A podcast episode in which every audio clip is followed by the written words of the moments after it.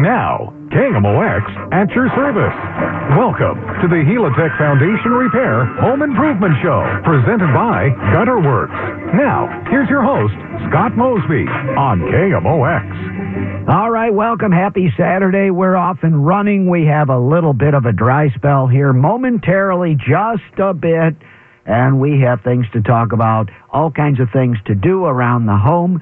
2 hours to discuss it this morning on University of KMOX. We have questions and answers, your questions. Hopefully I can corral and get some answers to you.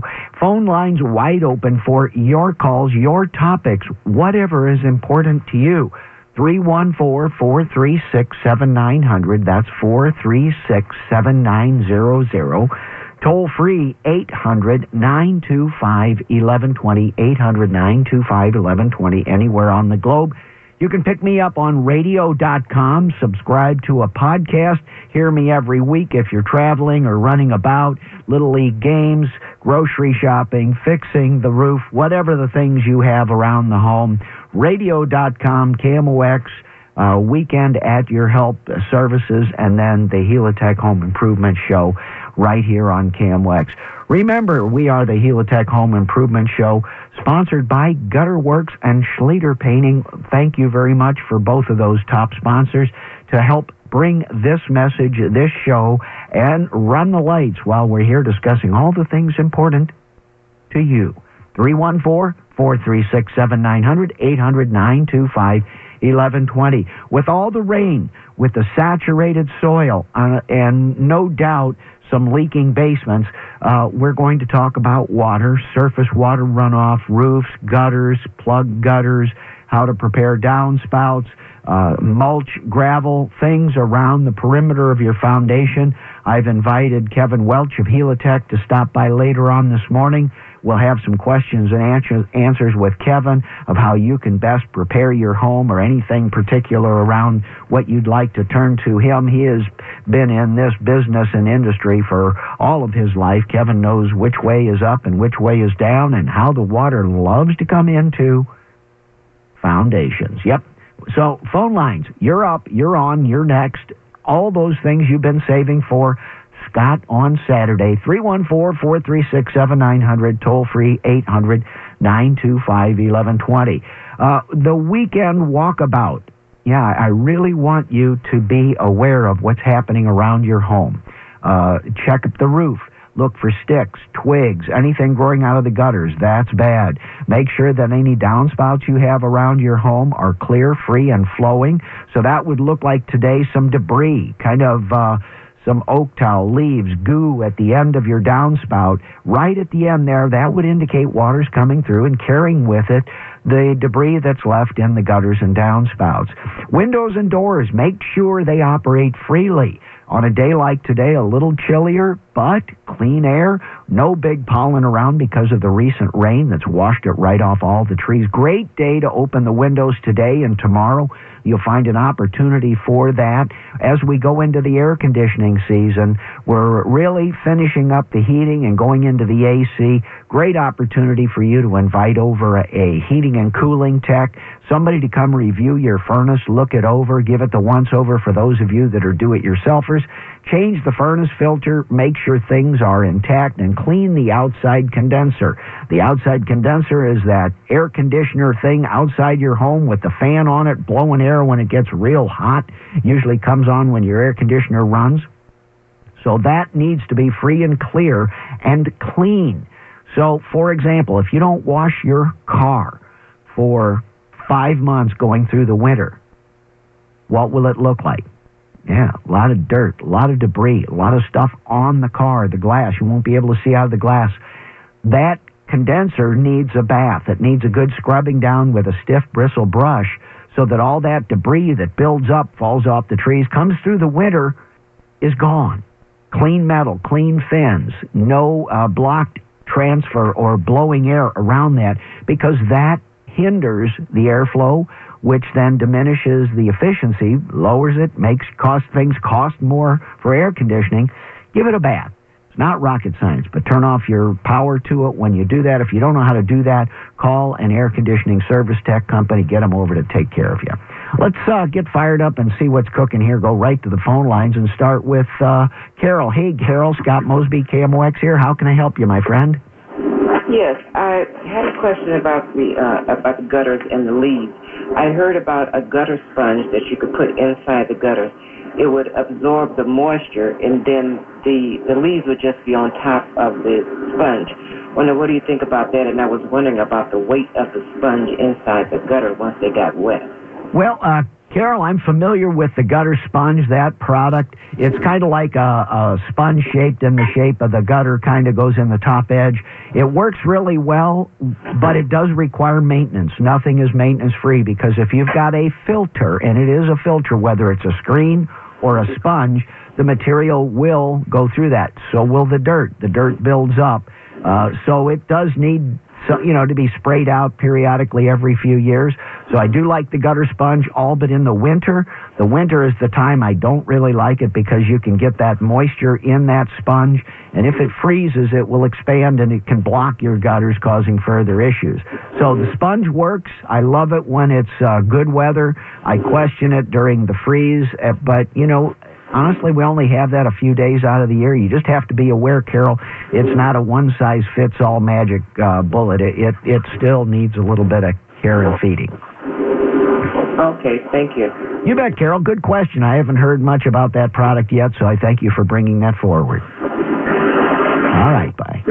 Home Improvement, KMOX. Carol brings up the gutter sponge. It's a product you can get at the hardware store, the big box stores, and it basically, it's easy to install, because you just kind of compress it, stuff it in the top of the gutter, and it expands, poof, and it's right in the top of the gutter. Good product, works, keeps the stuff out, but it has a, you know, it's like a filter. So a furnace filter blocks with the dust inside the house. Effectively, it's a big mesh open grid that goes in the top of your gutter. I do like it. Don't get me wrong. I do like it, but it is not totally maintenance-free. Phone lines are open for you, 314-436-7900, 800-925-1120. If you know somebody looking for a new home or buying a new home and they're a coming-soon-to-be do-it-yourselfer, this is the place. Bring them on. Bring them here. Bring them to KMOX. This is the Helitech Home Improvement Show by gutter experts and indeed Schlueter Painting. So keep in mind that this is the place to bring for those questions and answers. Scott, how do I do this? What is this that what's this thing? They call it that. What does it do? Why does it exist? So we're trying to get this whole do-it-yourself. You hear it commonly referred to as the millennial generation. Hey, man, it's just passing it down. Pay it forward. Get it to the people that need this to know. 314-436-7900, 800-925-1120. Here on University of KMOX. Welcome back to the Helitech Foundation Repair Home Improvement Show, presented by Gutterworks. Now, once again, here's your host, Scott Mosby, on KMOX. All right, back together. Home Improvement phone lines wide open for you, waiting right here. Bosco and I in this corner room studio. Yeah. Oh, so lonely. 314-436-7900, 800-925-1120. We do have lots of things happening here. I want to bring forward the concept of windows and doors. We just came through the winter, old man winter, blowing wind, cold air, right through those, little frost on those frames. For those of you that have old windows, you know who you are. It matters, because you've got a hole in the wall. That's what a window and door inherently is. It opens and closes. It brings other benefits. You get to see through it. You can walk through it. You can open and get screens, those sorts of things. But windows and doors function and offer a benefit and a value. And they last. The warranties are dependent upon professional installation. So it's important to realize that when you put in a window, if you're asking only what the brand of the window is, looking at the product, it's very easy to sell a product. It's hard to judge and choose a service provider that is trained and, you know, and warranted to properly put those windows and doors in correctly. So when you have a problem with a window, most often manufacturer looks at it and says, yeah, the window's okay. Could have been put in much better, because that negates the warranty. So you buy and pay for a warranty, but if you choose the wrong company to install it, you don't get that warranty.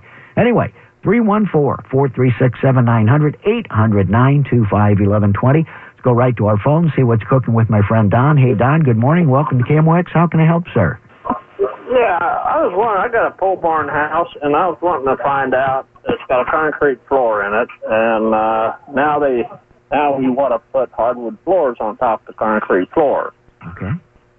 So what do I have to do? They haven't been sealed. There's nothing been on top of. We've just been walking on the concrete for the last 10 years. Don, the issue is what's underneath the concrete. Did you put a sheet of plastic, a vapor barrier, 6 mil plastic underneath that concrete floor when it was poured? Yes. There's probably 11 inches of sand, and then that was packed with, I had a professional do it, and then they had Visqueen put down, and then they had some rock, and then they poured the concrete on top of that. Okay, the Visqueen was the magic answer I was looking for. If you have a vapor retarder, that Visqueen 6 mil plastic, that is going to be really important because that's what keeps the moisture from coming up through that concrete floor. If you've got that... We haven't had any moisture whatsoever come up to the floor yet. Okay. Well, Don, the next thing I'd like you to do, because this will answer it for you, take a clear Ziploc bag or a clear piece of Visqueen plastic, something impermeable, could be a dry cleaning bag, whatever it is, and about 12 inches by 12 inches, and tape it all four sides around the corner and tape it to the floor of that concrete. You may need to wipe that concrete off and clean it up. If you're going to put that plastic on right away, use like an isopropyl alcohol, something that evaporates quickly. If you use moisture, that will stay in the concrete for a while. But anyway, tape that plastic down. If you get any water droplets or condensation on top of that floor in the next 48 hours, the answer to the wood is no.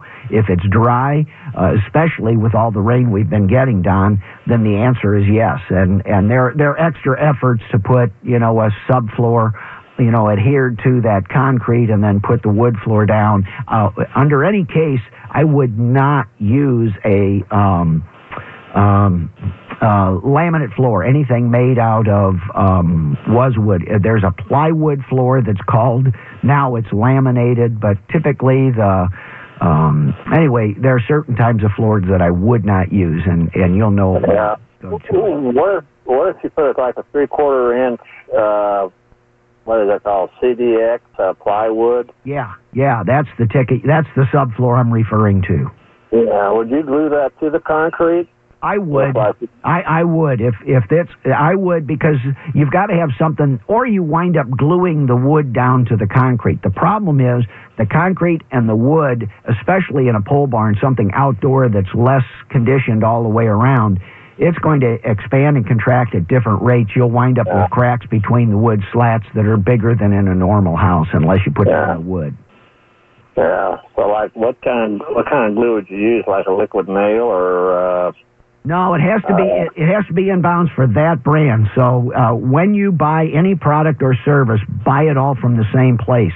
So if you've got ABC brand wood, use whatever adhesive they recommend for it, and buy that ABC brand adhesive that's suitable for that as well. But hear me again, I'm not a fan of glue down. Once you put that plywood down, you can nail it to that plywood, and you don't need to glue it. Oh, okay. So I could just, like, if I use regular 3/4 inch unfinished oak, I could actually just nail that to the plywood, and it'll. You kind of want it to float, do you? Kind of. Once you put the plywood down, you don't necessarily need it to float.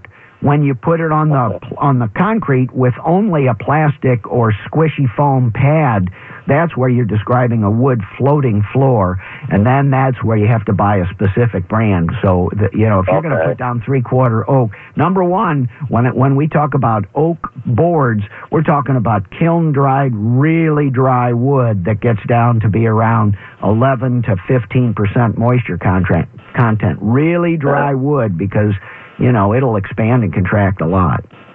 Yeah, because I build furniture, so I usually use certified 6. Yeah, well, you're good. So then I've got the concrete, then I just lay the CDX plywood on top of that. Yep, 3 quarter. and then I can go ahead and just nail the oak floor to that plywood, and I should be okay. Yeah, but Don, when I say lay it over the concrete, that means secure it with masonry fasteners. You're going to have to drill and hold that concrete, hold that plywood down to the concrete. Yes, sir. Oh, okay. What about some of these here nails, bullet nails that they, you know, you hit it with a hammer and that's got a 22 cartridge and it drives a nail into the concrete. Would that be good? Yeah, that'd be great if you can get it flush with the top of the plywood. The problem with those stud shots or powder-actuated tools or even pneumatic air is if you hit a piece of aggregate, which is nothing more than a rock in the concrete, that'll be harder than the concrete. Your nail may stick up. And those are really hard steel nails to get into concrete, so sawing them off is a real commitment. Yeah, what about, now, once about how many would I put in that 3/4 inch plywood, a 4x8 sheet? So I'd pour on two on the corner, or the corners, and then every other couple feet? Underlayment, it's going to be, the problem is you're going to have $1,000 in fasteners because basically every 8 to 10 inches through the field and about 4 inches all the way around or 6 inches all the way around the edges. So you could easily have, 60 fasteners per sheet. Wow. Yeah, man. At $1 a piece or 50 cents or whatever. Yeah. Is there any other way?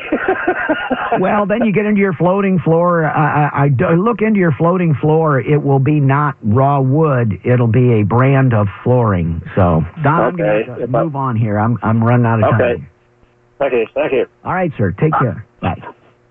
And again, it's if you're going to install as Don is, I would select a floor manufacturer that has a system approved for that type of installation and then follow that.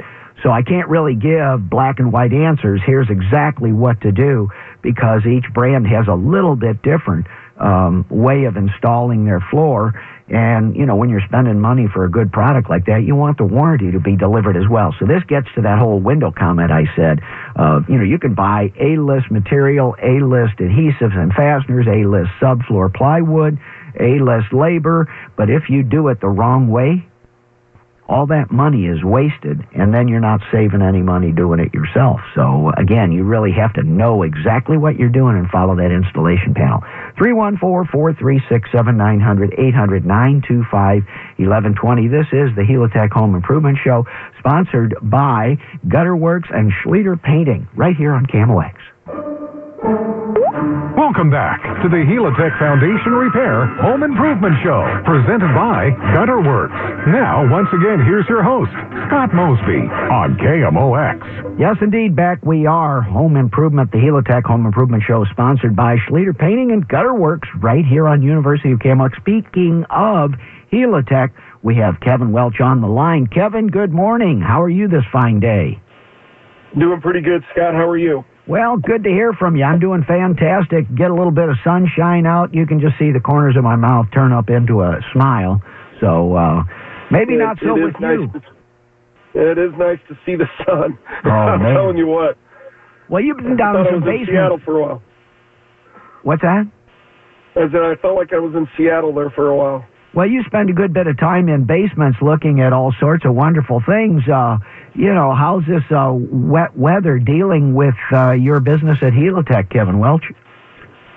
We have a full staff in office today answering phones and returning phone calls from this previous week and even from the rains we got last night. So we, as you can imagine, are thoroughly overwhelmed right now. Wow. Well, how are you holding up? How is family time and weekend time, KMOX time, and personal time working out for Helitech here? Not a whole lot of personal time going on right now. I've been out running and looking at stuff this morning, and I've got a couple more this afternoon. So we're just trying to get to people as quickly as we can and still have a little bit of a life in between. Yeah. Well, I appreciate your taking time out of your busy day. I know it's a hopping time, for Helitech and you in terms of, getting people taken care of correctly. So appreciate the time. No, my pleasure.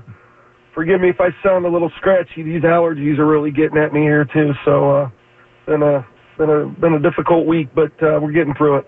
Right on. Hey, I bet you're the only one that has allergy problems in St. Louis. Nobody else experiences that usually this time of year around, do they? Yeah, they're bad. They're really bad this year. I lost my voice. I just got it back. Actually, late yesterday, I finally got my voice back. So I thought for a minute I wasn't going to be able to join you here. Oh, my goodness. Well, Kevin, do you mind sticking around here for just a minute? We've got a phone caller about a foundation question. You game for spreading around a little help?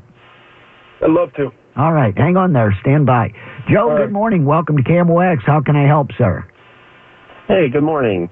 I have, and it happens generally when we get this heavy rainfall, I have some spots in my foundation where the water just kind of comes through a little bit and it makes some rust coming down the wall. Mm-hmm. It's usually toward the bottom. And I didn't know if there was, you know, some rods in there that were kind of rusting when the water was there. I have a sump pump that seems to work well, keeps the basement dry.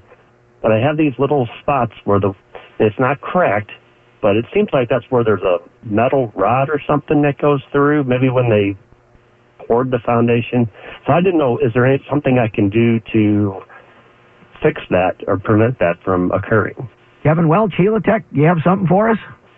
Yeah, Joe, I think what you probably are experiencing is maybe a little water coming through at either a rebar location or possibly a form tie location.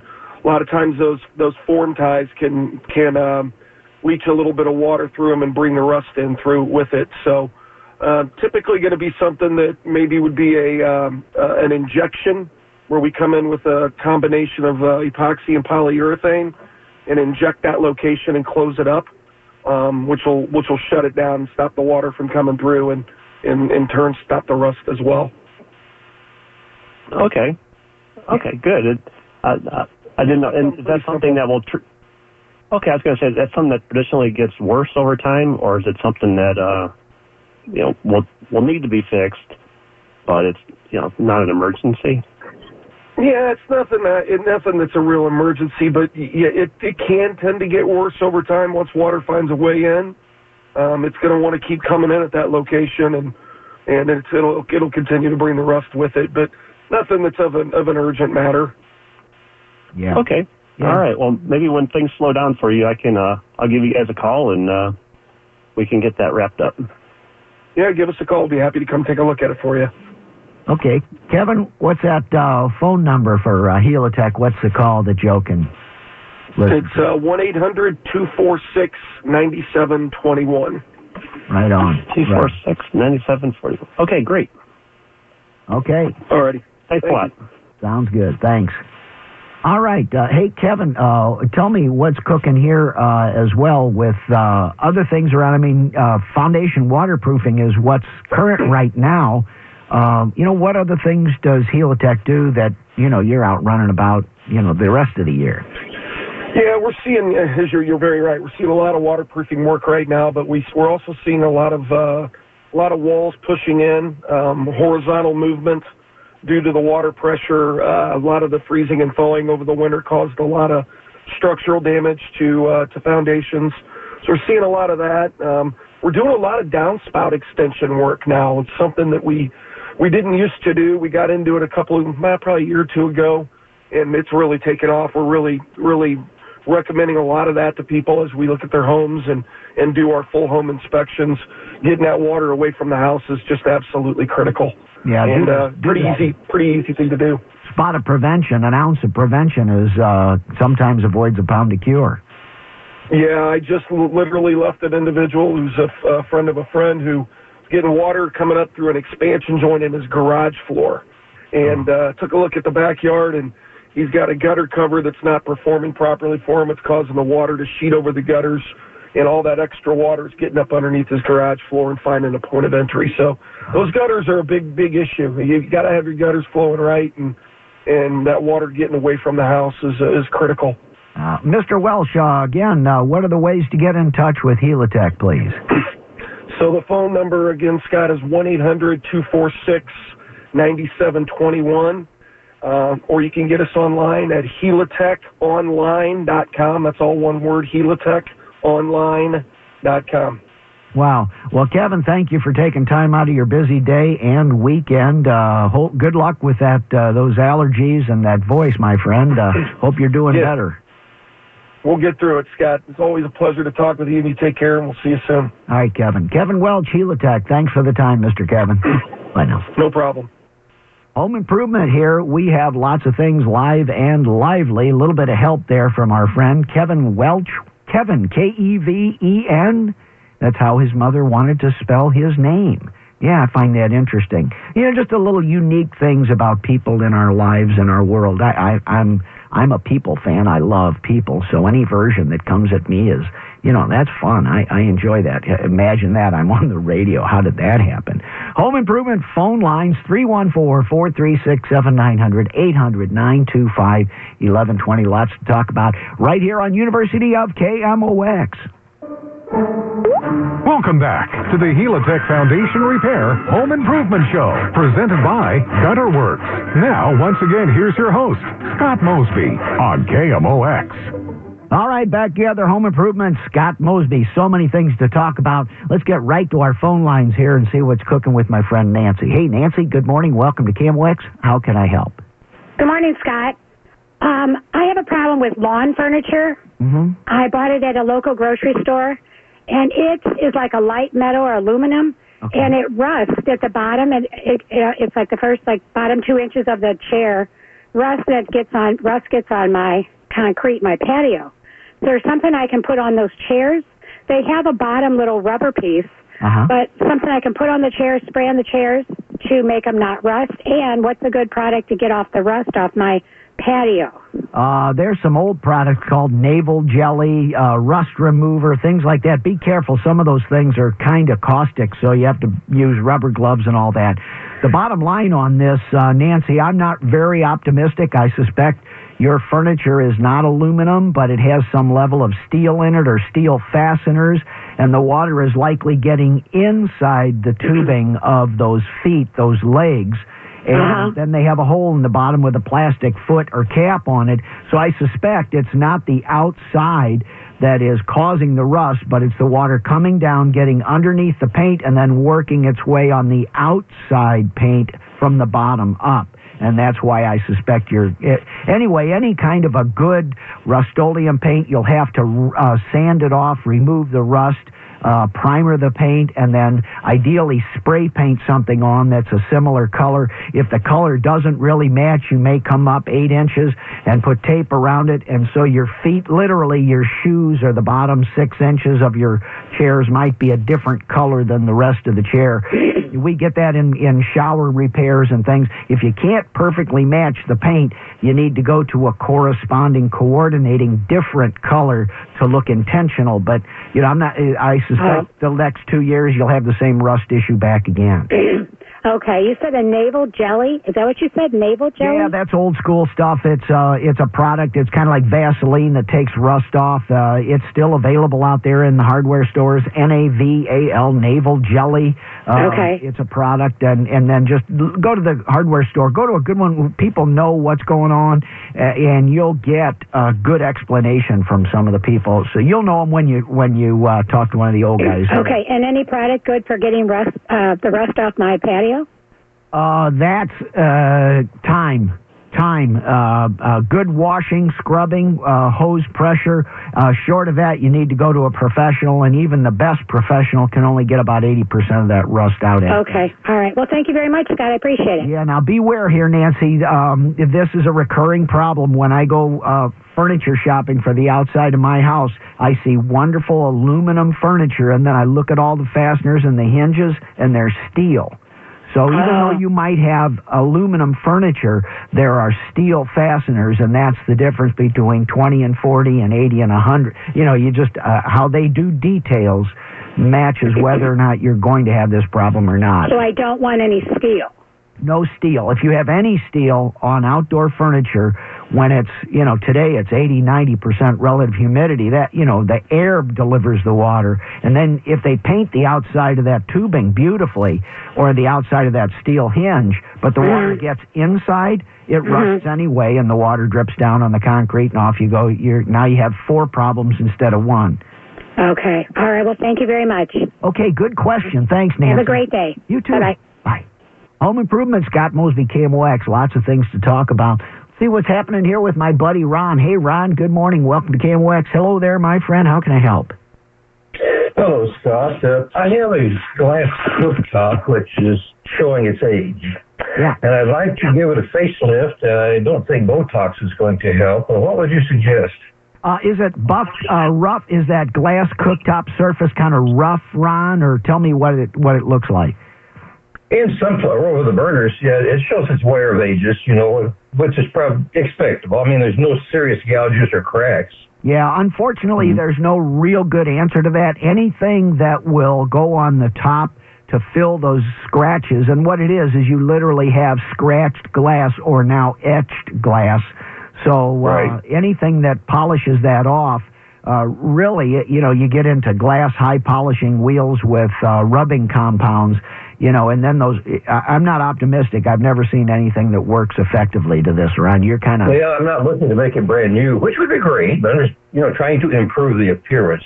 So with the automotive rubber compound with a buffer, if you're willing to go, you know, again, be careful.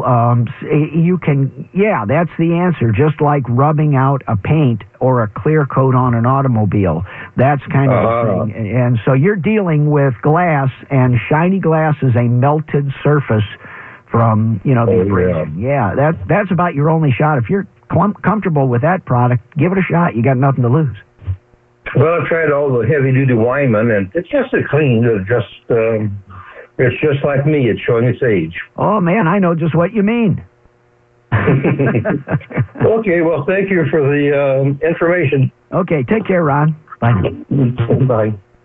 Home improvement, Scott Mosby, KMOX. Lots to talk about here. We've got lots of things happening right here on KMOX, so realize we've got more to discuss. Also, we've got things to, you know, talk about here on KMOX. We talked about gutter sponge. Carol called in on gutter sponge. It's a spongy product, goes in the top of gutters. You know, that's a neat product, but it does collect, it'll freeze and hold moisture in the winter, and it does get dirty like screens and those types of things for, you know, gutters anyway. Don called in with an issue. Can I put hardwood floors over the top of concrete in a pole barn? The answer is yes, depending upon the ability to hold that moisture out. Anyway, let's see what's cooking here with my friend Mark. Hey, Mark, Scott Mosby, how can I help you this morning? Hello, Mark. Are you? Hold on. Yeah, Mark, are you there? Hello. Mark, are you there? All right, put you on hold. See what's happening here with Joseph. Hey, Joseph, Scott Mosby here. How can I help? Uh-oh. All right. Hang on a minute. Okay, let's try that. Joseph, are you there with me? I am here. All right. Sorry, my friend. I wrong button. Oh, okay. Good day to you. Yeah. Boy. Let's see. Here's my problem. I have a very old piece of concrete driveway. It has, the neighbor's tree has got balls in it, and I pulled up between the joints, and now I have a big carpet. Can it sand or crush lime in those areas that would hold, at least hold for, get some consistency in there rather than letting it break up? Is that on the edges between, in the joints between the plates of concrete? It's in the joints. It's in the joints. Yeah. The best thing for that is, number one, like a good paint job, is clean, remove all debris, scrub it and dry it, and then a one-part urethane caulk. And ideally on that, Joseph, I like self-leveling or semi-self-leveling, and they come in the great big quart tubes or 30-ounce tubes. And well, this is quite a run. This is at least a 30-foot run, and the hole is at least a 1 inch, if not more.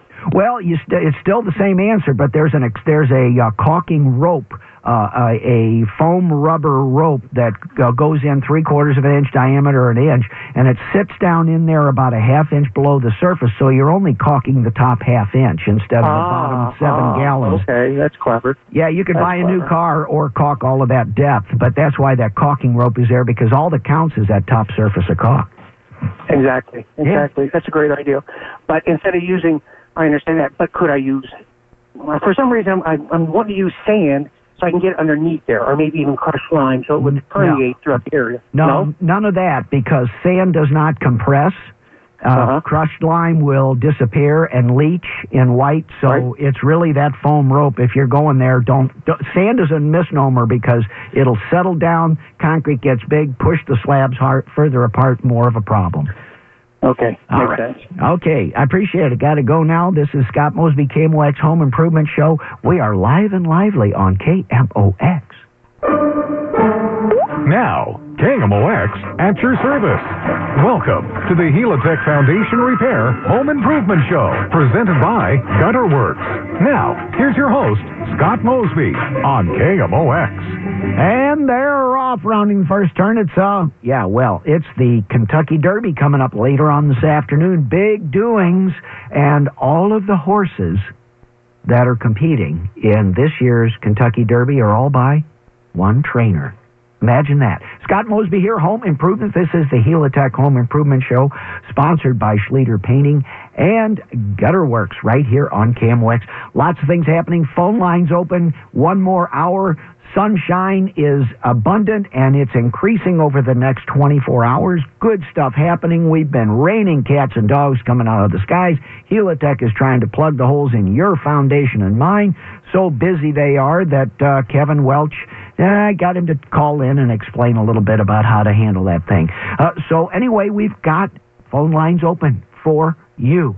314-436-7900, 436-7900, toll-free anywhere on the globe, 800-925-1120. I have a little bit of allergies as well, a little bit tickle in my throat, so if I have a little bit of a problem, please excuse me. Perhaps you are joining me in this plight as well around springtime in St. Louis. Well, I had some guests in St. Louis for a business event last week at Mosby Building Arts, my day job, the way I actually spend most of my time, and the brain trust behind me on this University of KMOX radio show. And they came in, some from the East Coast, West Coast, North, South, East, West. Oh, my gosh, with the rain, everything in bloom. St. Louis looked fantastic, my gosh. We had the azaleas out. We had the dogwoods out. Some of the redwoods, not quite yet, but, you know, you can tell they're just around the corner. And the crocus are long up. Some of the flowers coming in. Hey, St. Louis looked pretty good. And indeed, it was just a nice, nice view. 314-436-7900, 436-7900, toll free 800-925-1120.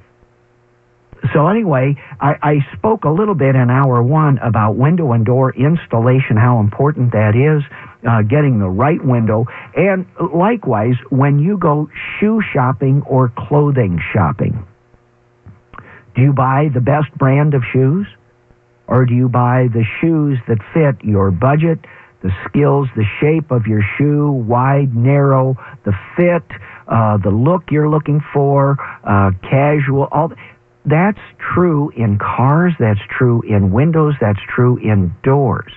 So the mix of things that fits your house on windows, it might be a different finish, it might be a different design, a double hung, single hung, casement, slider. Those are all descriptions of windows. So I really want to bring that to you, and, you know, it's just an important piece.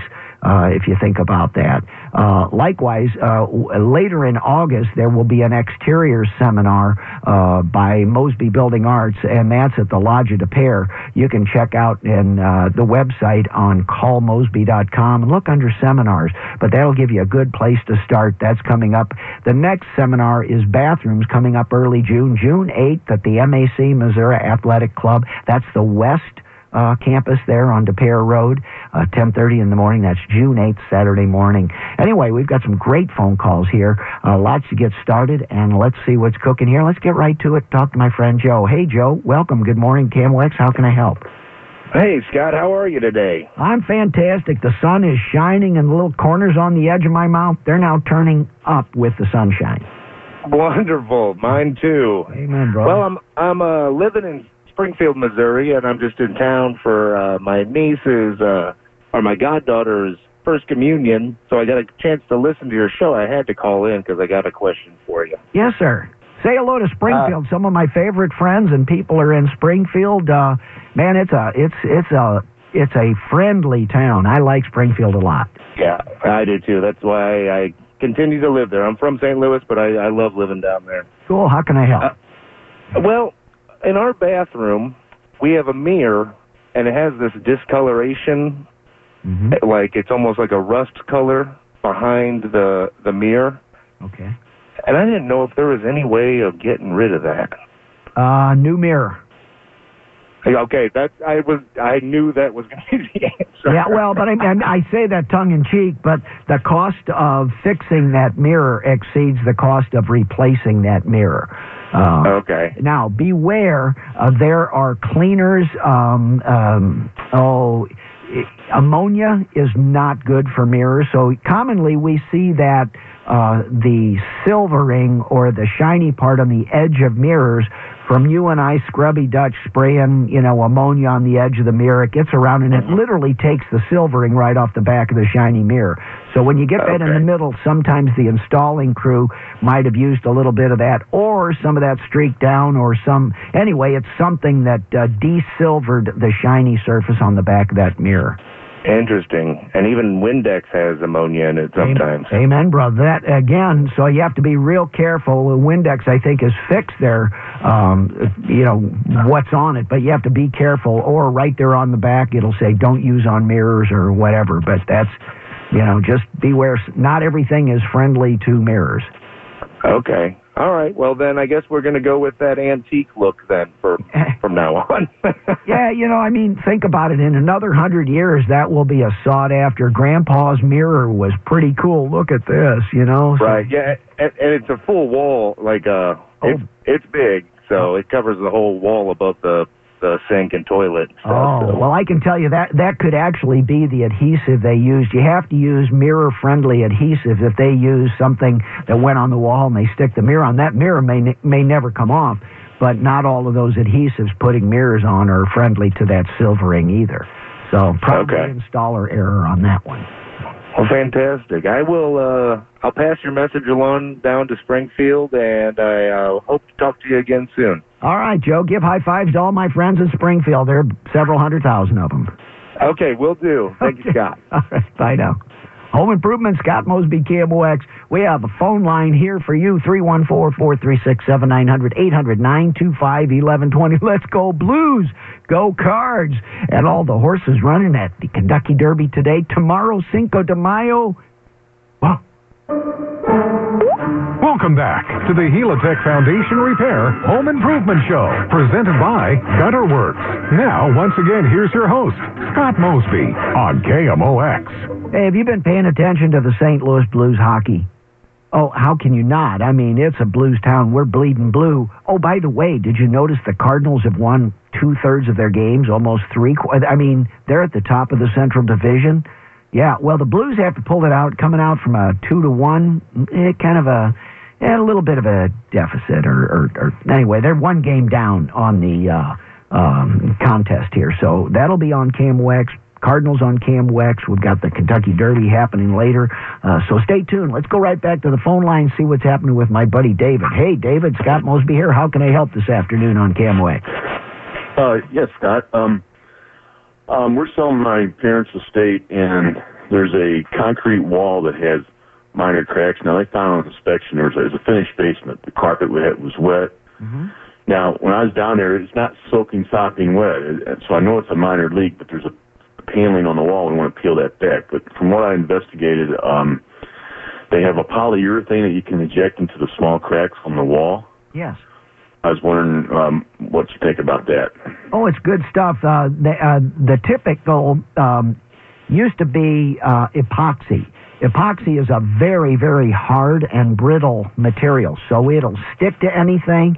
It will fix the leak. The problem is if there's any movement at all, it'll expand. Well, it's like glass. It'll break, and once it breaks, I mean, it worked fine, but if there's any movement, it breaks. Urethane is a little more flexible in a paint or in this injection material. So the poly-injection that especially Helitech does all the time, the reason they use the urethane is because it's flexible. A little bit of move here and there, and that joint doesn't break. It just kind of flexes with it. So that's I'm a big fan in poly-injection. It's the current technology.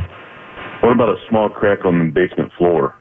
That's typically best done just with caulk, or if it's a hairline crack, leave it alone, because really it'd just be a liquid sealer, but most commonly nothing. If you have a floor joint or like an 1/8 of an inch, that's properly done, again, with a urethane caulk, but that's not a urethane injection. That's just low-tech stuff.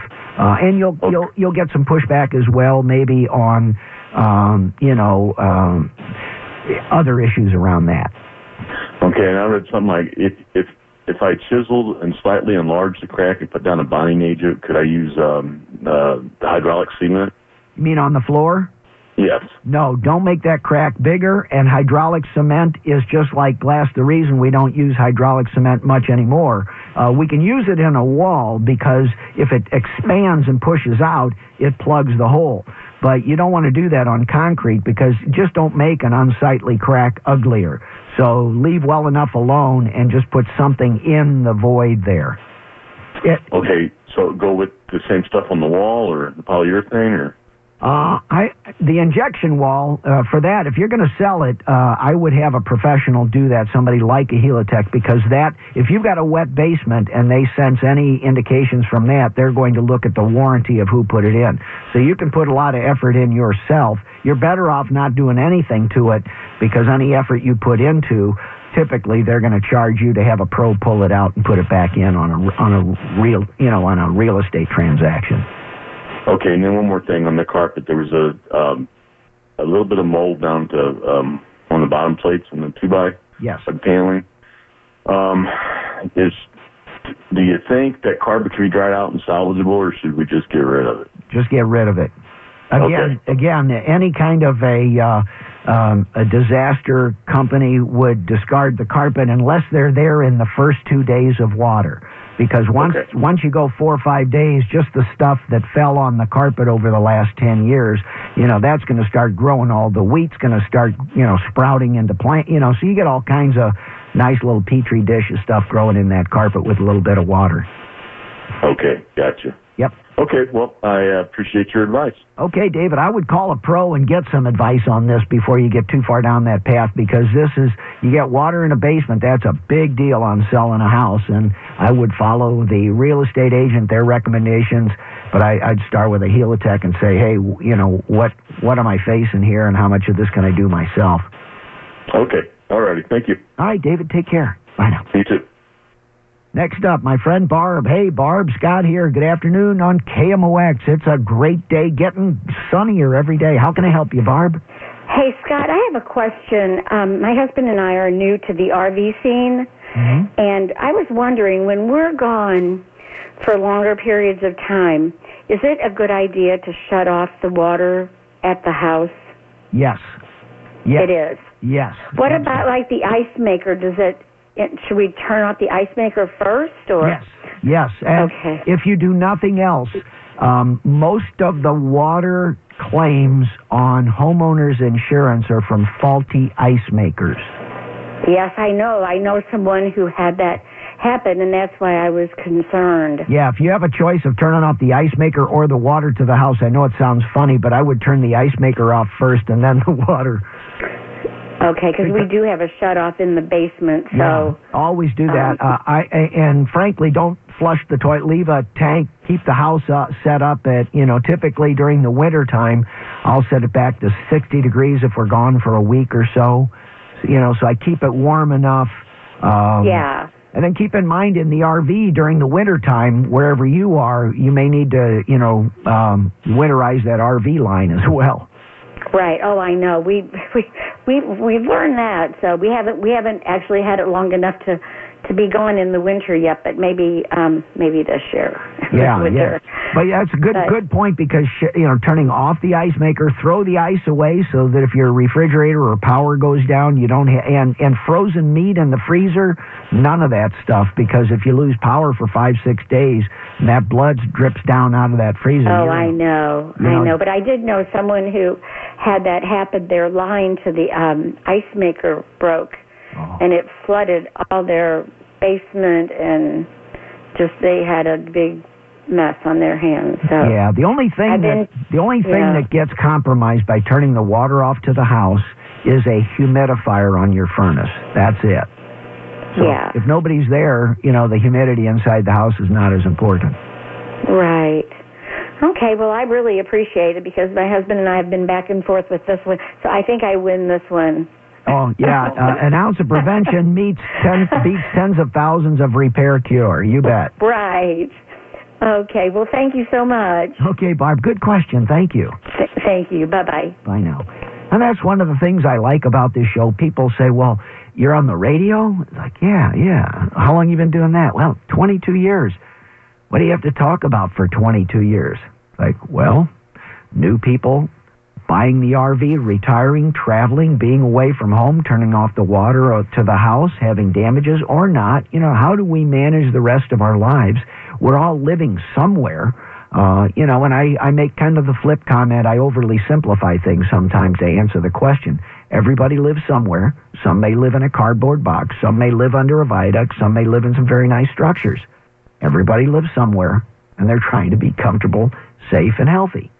So everybody's got a question about something. And that's why KMOX has had this show for a very, very long time. I don't know if you know the history of the KMOX Home Improvement Show. Now, the Helitech Home Improvement Show, sponsored by Gutterworks and Schlueter Painting.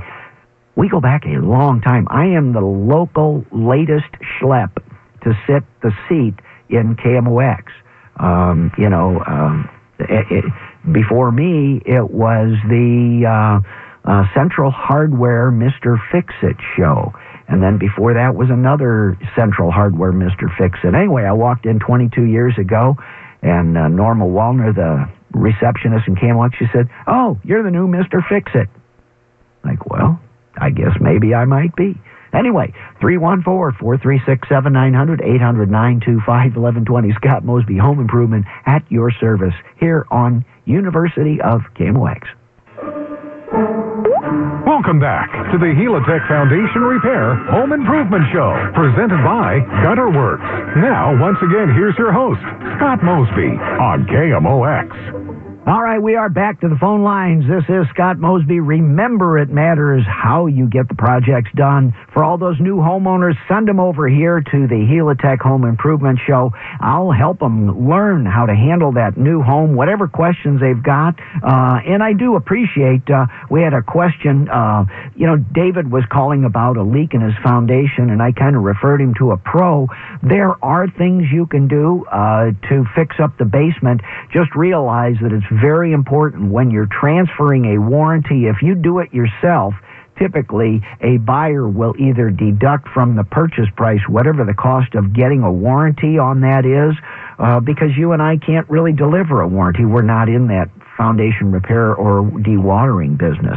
So anyway, I just wanted to explain. I don't mean to pass it off. There are things you can do, but you need to do it in a consumer or buyer-accepted way. Let's see what's happening with my friend Fred. Hey, Fred, Scott Mosby here, KMOX. How can I help, my friend? Well, I sure appreciate your program. I've heard you mention several times about using a cleaner that you pour down the drains to clean them out. Yeah. I've tried different methods and haven't had a whole lot of luck, so looking for an answer. Rid-X, and not any drain cleaners. This is nothing more than a septic tank treatment product that typically when you have the septic tank pumped out, you just dump the Rid-X down the toilet, flush it all into the tank, and it just makes the enzymes for the critters that digest all of that solid organic waste. It just eats solid organic waste, which for you and me, the inside of our pipes inside of our home, it might be grease at the kitchen. It might be little pieces of food stuck to the plate. So it's very important for that, and around on shower drains as well. You know, just body oils that come off of the hair and the body itself, that sticks to the inside of those waste or drain pipes. And over time, they literally can sludge and plug up a drain. So, you know, that's kind of it. Rid-X is either a liquid form or a powder form there, Fred. So you just mix it up and dump it at each drain. Typically, I do it at night before I go to bed because I really don't want this stuff to flush all the way down to MSD or even the septic tank. I just want that stuff to sit in my pipes and have a nice meal. and clean up the inside of my pipes for me. That's kind of the ticket there, Fred. Very good. Well, we took your suggestion, used B&W concrete, and loved the job. They did a great job, so thanks for that also. You bet. Fred, you can kind of tell when you're talking to somebody that knows their business, you know, like B&W, you kind of know when you're in good hands, don't you? Right, yep. Yep, I agree. Excellent. Thank you very much. Okay, take care, Fred. Bye now. Home Improvement, KMOX. Let's see what's happening here. You know what? Let's take a short pause and come back for more on KMOX. Scott Mosby at your service right here. Welcome back to the Helitech Foundation Repair Home Improvement Show, presented by Gutterworks. Now, once again, here's your host, Scott Mosby, on KMOX. All right, stay tuned. We've got Rick Edelman coming up at 1 o'clock, and then the Cardinals pregame show at 2:10. And the Blues are down 3-2 under Dallas. Last night's game was a tough one to lose. It was important, but... yeah, we didn't pull it out. Anyway, tough call. Let's see what's happening here with my friend Peggy. Hey, Peggy, Scott Mosby here. Good afternoon. How can I help? Hi. We have pavers on our patio that are in between the cracks. They look like bricks, and in between the cracks there's heavy moss growing, and it's starting to grow on top of the bricks. We're right near the Merrimack River. We're in the valley, so to speak, across the farmer's field. And we have a problem with moss. Yeah. I'm afraid to use anything. I'm afraid I'll just color the bricks. Do you have any suggestions? Peggy, you can give those a bath. It's not a big deal. Don't be afraid of it. Is there sand in between those bricks? That's Keep in mind that on pavers with sand brushed or broomed in between, about every 3 to 5 years, you power wash that out, you get rid of that top sand because the bird droppings stick in that sand, and then they start to grow, so you have weed problems there. And after 2 or 3 or 4 years of that, it's time to blow out the top 3/4 of an inch of that sand and then put new sand in there, and then you're better off using a lock sand if there's an acrylic additive that makes it hard and more impervious to the birds and all. But pavers, if it's a sanded product in between those units, they require maintenance, and at the same time you just power wash and clean it like you're washing a car or a tire or a wheel. It's not a big deal. It just takes a little effort, you know, like everything else. Yeah, okay. Thank you for your help. Okay, Peg, take care. Bye. Bye. Keep in mind, I mean, you say maintenance-free. Well, there's less maintenance. You know, you have to seal concrete. You have to seal stamped concrete and recolor it. Pavers require stuff like, you know, white concrete needs to have caulk in between the joints. Look, we're just in Mother Natureville, and we get freeze and very hot temperatures. So living in the middle of the country with this high humidity, water is Mother Nature's great leveler, you know, so... again, all the stuff growing, you know, and moss grows on the north side of trees. So you may have a house with the north side, vinyl siding, whatever the product is, and it's black with mold and mildew. And that's the same physical reaction of moss grows on the north side of trees. You can always tell where north is in the forest because the sun will never shine on that side of the tree or house. So anyway, same thing in pavers. Let's see what's cooking with Alice. Hey, Alice, Scott here. How can I help you? Can you hear me? Yes, ma'am. You're on. Okay, I got two questions. I'll make them quick. Mm-hmm. We moved in a house. It was 35 years old. It had paneling on, and we wanted to put drywall on. So we had a contractor, and he said, oh, we'll put the drywall over that, and we'll put crown molding up there. And he stripped the cracks in between the drywall. He painted it. Will the seams show? So then I had a second painter come out, a contractor painter. The steam sill show. I had a third one come out. The steam sill show. What can I do? There are different levels of drywall finish, level 1 through level 5. Level 5 is literally, it's pretty much, I may have the numbers inverted, but it's how many times they spend finishing those joints, because a butt joint, at best, drywall is a humped seam, even where the depressions are between the tape areas. It's hard to get drywall or plaster dead flat. The issue is using a very, very flat paint that has no reflection or sheen, so you can't pick up with the natural eye all the imperfections. If you want to see something really not flat, try plaster. That stuff's really humpy. So just be aware, it's if you use a semi-gloss, gloss, anything like that on the paint. I mean, dead flat. That's the ticket to drywall that does not show the imperfections which are inherent in it. And of course, there are levels of quality of the workmanship. So beware, drywall just isn't flat. Glass isn't even flat. Okay, one more question, Scott. Uh-huh. Our chimney. Yep. I was out of the room. I asked the guy, he was in the neighborhood working. He's a company. Uh-huh. I said, all I want is my chimney cleaned. Okay. We don't use it. We have allergies. Just clean it. Mm-hmm. He puts this metal thing in there that you can open and close, and everything. Yeah. Now I got more of a draft. Is it like a bad marriage? I just got to live with this new metal thing in there? Well, it sounds like there's a damper in there to close that off so that the wind doesn't blow down and bring that smelly creosote wood smell on it. And again, with the humidity and the chimney, it's a tough thing. It is. It's a lot to ask. Even if you have a perfect chimney, sometimes you have those smells. If you put a liner up in there, Alice, you might do better, but that's pretty pricey. You're into thousands of dollars for that liner. You might do better off sealing the firebox. Old-time ways, we're stuffing a blanket up in there. The reason I don't advise that is people forget to take it out, fill the house with smoke. You see what I mean? So it's the smell of that wet air coming down that chimney, and it comes inside the house at that firebox, and you'll smell it. See, originally I just had the metal one that was built with the house that you just close it. Yeah.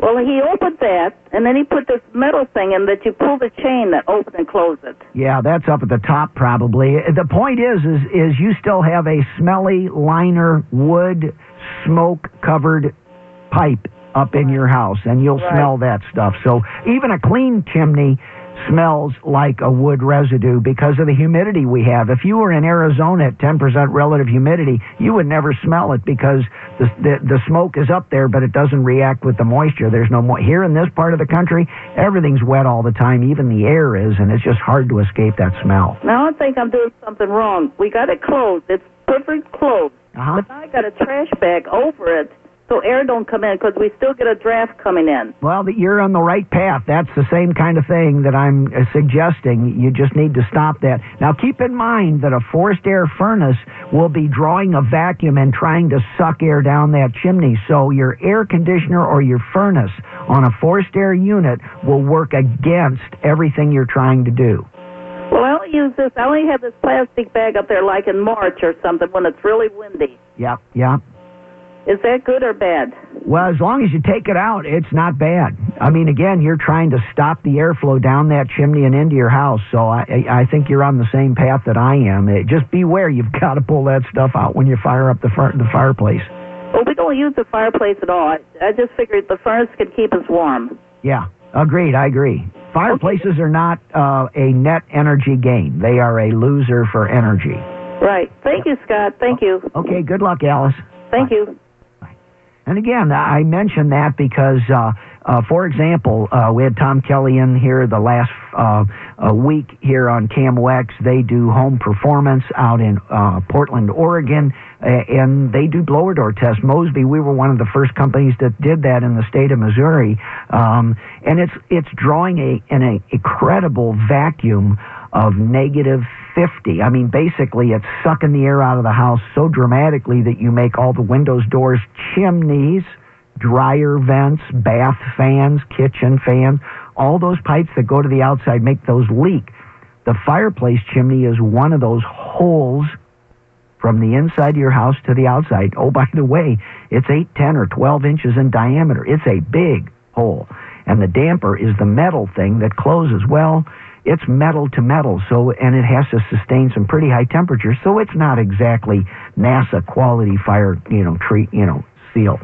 Let's go to Bill, see what's happening here. Hey, William, how can I help you, my friend, on this Saturday?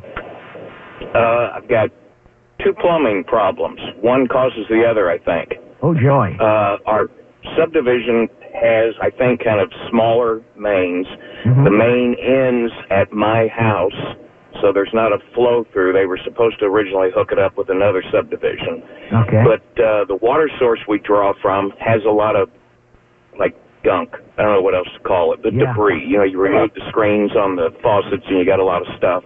Oh, yeah. I can replace a faucet, and I have great pressure for 6-8 months a year until all this stuff plugs up the faucet. Oh, I understand. And I don't know if a filtration system would be a good idea or if a pressure pump would be good or both, and I don't know what type. Well, number one, the city or the water company can come around periodically once or twice a year. There are parts in Kirkwood that I see the water company. They're out with the water company, and they're just blowing the water, you know, the fire hydrants off. And I stopped a few times and said, what are you doing? They said, well, we're blowing the sediment out. This is one of the lower parts of our water service. And since they do their own water, so inherently some part, if you're at the bottom of that service pipe system, you're going to get a lot of it. So a whole house filter, in my opinion, is the only way to minimize that. Even that, you're not going to get perfect, no aggregate coming through. But I would say a whole house filter. Is that the, they're about a foot long, kind of a cylinder-shaped thing you put in your main right as it comes in? Yep. And make it easy, because if it's hard to change that element, you and I just won't do it. You know, you have to make it simple. You need one, two. I know I've seen them where they have, like, multiple ones hooked together. That is a measurement in engineering. How much sand and grit you have coming through matters, and also how tight the element is. You know, are you trying to filter out everything or just the big chunks of sand? And that answers your 1, 2, 3, 4 element question. Okay. All right. Well, thank you very much. Okay, Bill, good question. There are a lot of people out there having, I mean, people that have problems with stuff getting in their plumbing system. Oh, my, it's a tough path to walk. So my heart goes out to you, brother. All right. Well, I appreciate it. Thank you. Okay, Bill. Take care.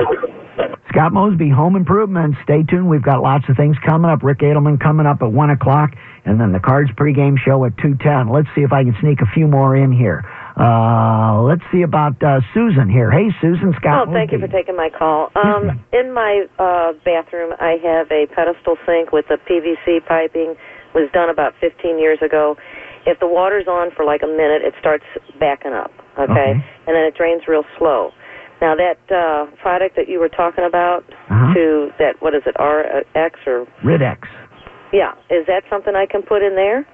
Yeah, but that's probably not your problem. You're probably running with an issue of hair and gook stuck on the stopper for the pop-up drain that's in the bottom. Have you ever removed that little pop-up drain in the bottom of that sink? Yeah, I think he has. My husband has. I mean, you would know it. It's a nasty turn of maintenance to do. It smells and it's goo. I mean, it's fiber-reinforced body oils. It's just black sludge and toothpaste, usually. So that's my first thing. That's usually the first thing. And then the Rid-X will handle that usually, but you may have to get it. You may need to pull the P-trap underneath that sink to really get it done, because once it builds up a whole lot, Rid-X is a little bit of a preventive maintenance. It's not going to clean a drain that's already plugged. Okay. All right. Now, once you get it cleaned and working, then, Susan, that's when you do the Rid-X once a month or twice a month, because it'll keep that from building up. That's the thing. Okay. All right. Thank you. Thank you. Bye now. Home Improvement again. Let's see one more here. Let's talk to Marge. Hello, Marge. Scott here. See if you can do it in a couple minutes. Scott, I have a patio door. It opens on the left. Okay. It's listing on the left, and it's now I cannot get it to either of the locks to lock. Okay. Down on the bottom corners, the left and the right edge of the moving, sliding panel of the door, there'll be a little hole in the bottom of that door, about an inch up, might be about half inch in diameter, and there might be a cover cap on it. That comes off, and you slide a Phillips screwdriver in there. As you turn the screwdriver clockwise or screw it in, it lifts that corner of the door up. And all that does, rolling it back and forth, that thing just adjusts itself down. Your door is out of adjustment. It just needs an adjustment. Thank you, Scott. Go get them, Marge. Bye-bye. Bye now. Again, thanks for the show. I love doing this because of that. And now, Marge, be patient, because there's a little trial and error. I've been doing that task for 40 or 50 years, and it's still trial and error, and you get that door cattywampus and up and down. You can adjust it up so that the latch works. Stay tuned. Rick Edelman next.